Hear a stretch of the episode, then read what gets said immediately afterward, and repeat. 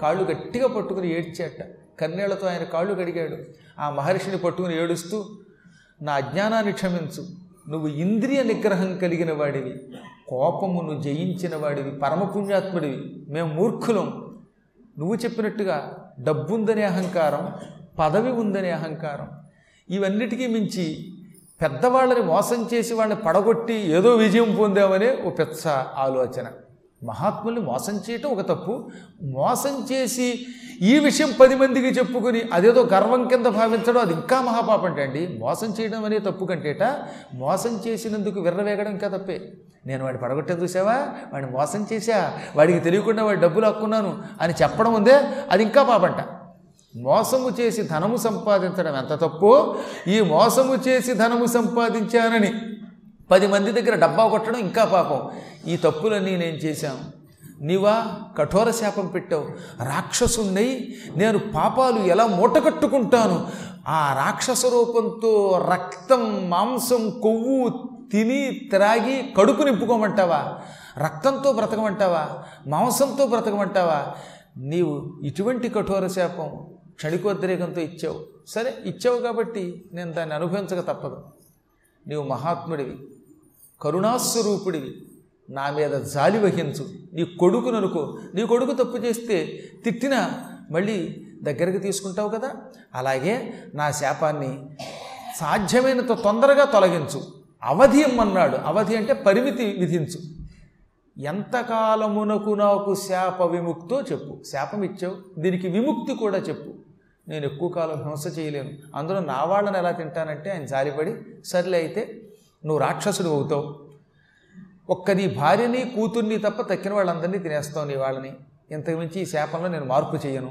ఇలా నువ్వు సంవత్సర కాలం రాక్షస రూపంలో ఉన్న తర్వాత ఒకనొక నాడు నీ కూతుర్నే తినడానికి వెంటపడతావు. నీ కూతుర్ని తెగ తరుముతావు. ఆవిడ భయపడి పారిపోతూ ఉంటుంది. ఆ సమయంలో ఒక మహారాజు నీ కాబోయే అల్లుడు ఆ రాక్షసుని సంహరిస్తాడు.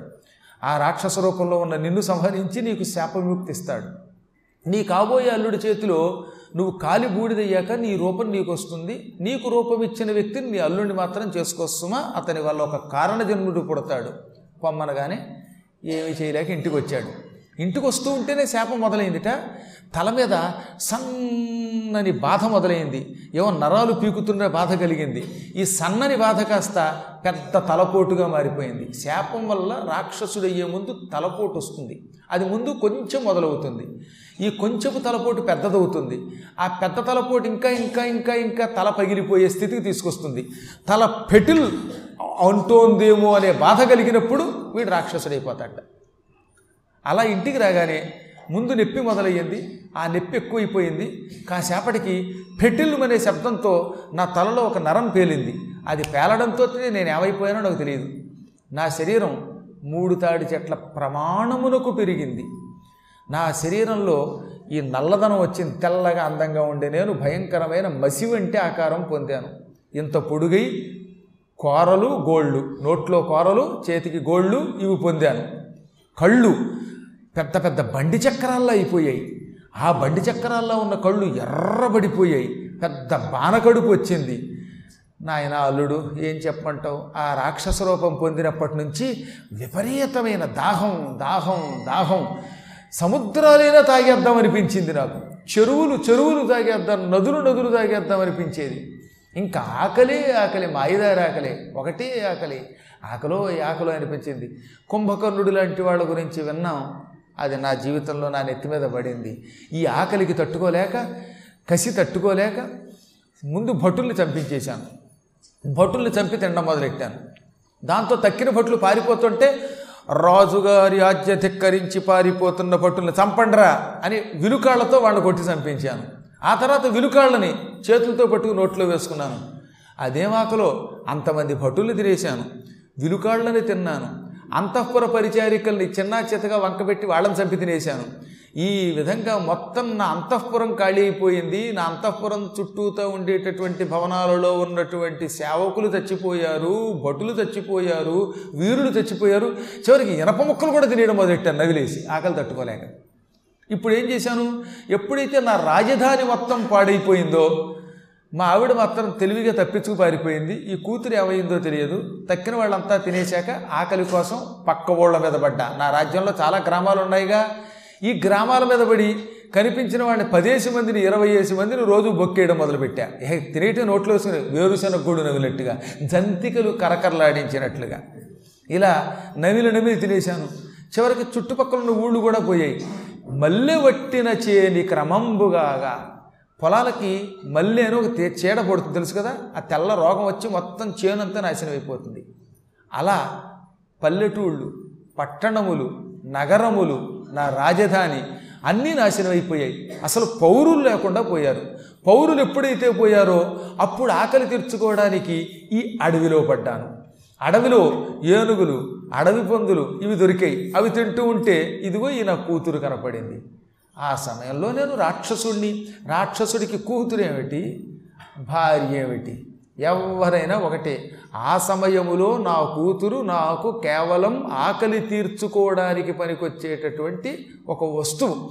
నాకు నా కూతురు ఆ సమయంలో మంచి కర్రపెండలంలా కనపడింది. అందుకని నా బుర్రలో కర్రపెండలం ఉంది కనుక దాన్ని పట్టుకుందాం తినేద్దాం కరకరలాడిద్దాం అనుకున్నాను. దాని వెంటపడ్డాను నా అదృష్టవశాత్తు శాపానికి ఇప్పటికి అవధి ఏర్పడినట్టుంది. నువ్వు దర్శనమిచ్చావు. భయంకరమైన ఆగ్నేయాస్త్రం నా మీద ప్రయోగించావు. ఆ ఆగ్నేయాస్త్రం నన్ను కాల్చింది బూడిద చేసింది నాకు శాప విముక్తి అయ్యింది ఈ విధంగా నన్ను అనుగ్రహించి తిరిగి నాకు గంధర్వ రూపం ఇచ్చిన మహానుభావుడివి నాయన సరోచి నువ్వు నా అల్లుడివి. ఇదిగో ఈ అమ్మాయిని నీకు ఇచ్చి పెళ్ళి చేస్తున్నాడు కానీ అసలు ఆ మనోరమను చూసినప్పుడే ఈయన మనస్సు పాడేసుకున్నట్ట.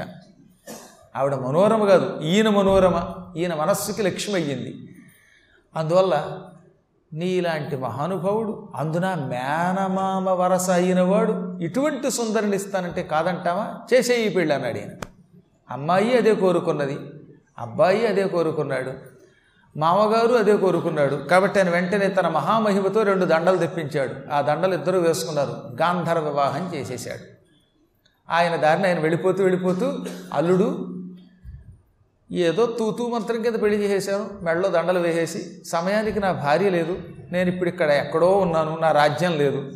పెళ్ళి చేసినప్పుడు అల్లుడికి ఏదో ఒక కట్నం ఇవ్వాలంటారు. ఇవ్వడానికి నా దగ్గరే ఉంది. నువ్వు నన్ను బూడిద చేసేవే ఆ బూడిద తప్పేం లేదు ఇక్కడ. అయినా నీకేం తక్కువ చేయనోయ్ అల్లుడు నీకు నేను గొప్ప కట్నం ఇస్తాను. నేను నానాయాతనపడి గురువుగారి దగ్గర నేర్చుకున్న ఆయుర్వేద విద్య మంత్రశక్తి వల్ల నీకు ధార పోసేస్తున్నాను అని దగ్గరికి పిలిచి ఆయన చేతిలో నీళ్ళు పోసి నా ఆయుర్వేద విద్య మొత్తం నీకు ధార పోస్తున్నాను అన్నాడు. అలా విద్యలు ధార పోసేటటువంటి శక్తి గంధర్వులకు ఉంటుంది. వాళ్ళు చేతిలోకి నీళ్ళు తీసుకుని నా విద్య నీకు ఇస్తున్నాను అంటే ఈ విద్య అవతల వాడికి వెళ్ళిపోతుంది. వీడి దగ్గర ఉంటుంది వాడికి ఉంటుందంటే మళ్ళీ వీడి దగ్గర ఏం పోదు. ఇది ఏమన్నా పది రూపాయలు కట్ట? అవతల వాడికి ఇస్తే మా దగ్గర ఏ కట్ట లేకుండా బుట్ట ఖాళీ అవ్వడానికి. ఇది మహామంత్ర విద్య కనుక ఈ విద్య ఆయనకి ఉంటుంది దీనికి ఉంటుంది. ఈ విధంగా చేతిలో నీళ్ళు పోసుకుని ఆయన నీ చేతిలో పోసి మమ విద్యాం ప్రదేహి అంటూ చేతిలో పోసేశాడు. ఆయుర్వేద విద్య అల్లుడికి ఇచ్చాడు. అల్లుడు గారు పెళ్ళికి విద్యను పొందేట కట్నంగా. ఆయుర్వేద విద్యను పొందేట. ఏ మెడికల్ కాలేజీకి ఎంట్రన్స్ రాయక్కర్లేదు డొనేషన్ కట్టక్కర్లేదు ఐదేళ్ళు హౌస్ సర్జన్ చేయక్కర్లేదు కష్టం లేకుండా మొత్తం విద్య వచ్చిందండి ఎంత అదృష్టం. అలాంటి మామగారు ఎవరన్నా దొరికితే ఎంత బాగుండో అనిపిస్తుంది కదా. హాయిగా ఆయుర్వేదం నేర్చుకోవచ్చు. ఆయుర్వేదం నేర్చుకుంటే వీడు ఆరోగ్యంగా ఉంటాడు పది మంది ఆరోగ్యంగా ఉంటాడు. ఈయన విద్య నేర్చుకుని మామగారిని పొమ్మన్నాడు. ఈమెను వెంట పెట్టుకుని తన ఇంటికి వచ్చాడు. తల్లి వరూధినికి నమస్కరించాడు. ఇప్పుడు ఆవిడ పెళ్ళైన ఉత్సాహంగా లేదట. ఈయనకు అనుమానం వచ్చింది. పెళ్ళిలో చూశాను. వంచిన తల ఎత్తలేదు. సహజంగా ఆడవాళ్ళకి సిగ్గు ఉంటుంది కదా అనుకున్నాను. కానీ మన రాజభవనానికి వచ్చినా రాజమందిరానికి వచ్చినా ఎక్కడా నీ ఒకల్లో కళాకాంతులు లేవు. నిజంగా నన్ను ఇష్టపడే పెళ్ళి చేసుకున్నావా? లేక మీ నాన్నగారు అంటగట్టాడు గనక పెళ్ళి చేసుకున్నావా? వివాహమైన కొత్తలో స్త్రీ ఎంత ఉత్సాహంగా ఉండాలి భార్యాభర్తల ఆనందంతో కలగా కమ్మని కలగారి పాటలు పాడుకోవాలి. నువ్వేమిటిలాగా శిలగా మిగిలిపోయావు? అన్నాడు ఆయన అప్పుడు ఆవిడ ఏం చెప్పనంటే నాకు మీరంటే చాలా ఇష్టం. ప్రాణం నేను ఇష్టపడే పెళ్ళి చేసుకున్నాను. మీరు లేకపోతే నేను ఎక్కడ ఉంటాను? కానీ పెళ్ళైన శుభ సందర్భంలో నా చెలికత్తెలు కష్టపడుతున్నారని గుర్తుకొచ్చి నేను సుఖంగా లేను. మీకు చెప్పాను కదా ఏమని? నాకు కళావతి విభావరి అని ఇద్దరు స్నేహితురాళ్ళు ఉన్నారు అందులో మందాధరుడు అని పేరు కలిగినటువంటి ఒక విద్యాధరుడు ఉన్నాడు ఆయన కూతురు పేరు విభావరి పరమ సౌందర్యవతి ఆయన ఎంత గొప్పవాడో తెలిసిన? చాలా కాలం క్రితం ఆయన ఈ విభావరి అనేటటువంటి కూతుర్ని కన్నాడు. ఈ విభావరి అనే కూతుర్ని కష్టపడి పైకి తీసుకొచ్చి పెంచి ఆ తర్వాత అన్నట్ట అమ్మాయి నేను వెళ్ళిపోదాం అనుకుంటున్నాను తపస్సుకి. నిన్ను ఇందీవరాక్షుడనే గంధర్వుడికి అప్పగిస్తాను. నేను విద్యాధరుడిని ఆయన గంధర్వుడు. నీ పెళ్ళి బాధ్యత అంతా ఆయన మీద పెడుతున్నాను. అని చిన్నప్పుడే పట్టుకొచ్చి ఈ అమ్మాయిని ఆ మందాధరుడు ఈ విభావరిని మా నాన్నగారికి ఇచ్చాడు. ఆయన తపస్సు గడిపోయాడు. అప్పుడు మా నాన్నగారు నాయన మందాధర నా కుమార్తె ఎవరిని పెళ్ళి చేసుకుంటుందో వాడినే ఈ అమ్మాయికి కూడా ఇచ్చి పెళ్ళి చేసి ఈ అమ్మాయిని కూడా నేను నా కన్న కూతురులో భావిస్తాను. ఈ ఇద్దరిని ఒకే చోట ఉండేలా చూస్తాను. ఈ ఇద్దరు మంచి స్నేహంతో ఉండేలా చూస్తానని మా నాన్నగారు మాటిచ్చాడు ఆ తర్వాత మా నాన్నగారు రాక్షసుడైపోయాడు. ఆ మందాధరుడు ముందే వెళ్ళిపోయాడు. నువ్వేమో ఇప్పుడు నన్ను పెళ్ళి చేసుకున్నావు? నా చెలికెత్తి మాత్రం ఒక మునీశ్వరుడి శాపంతో క్షయరోగంతో బాధపడుతుంది. అని చెప్పుకున్నాక మనం.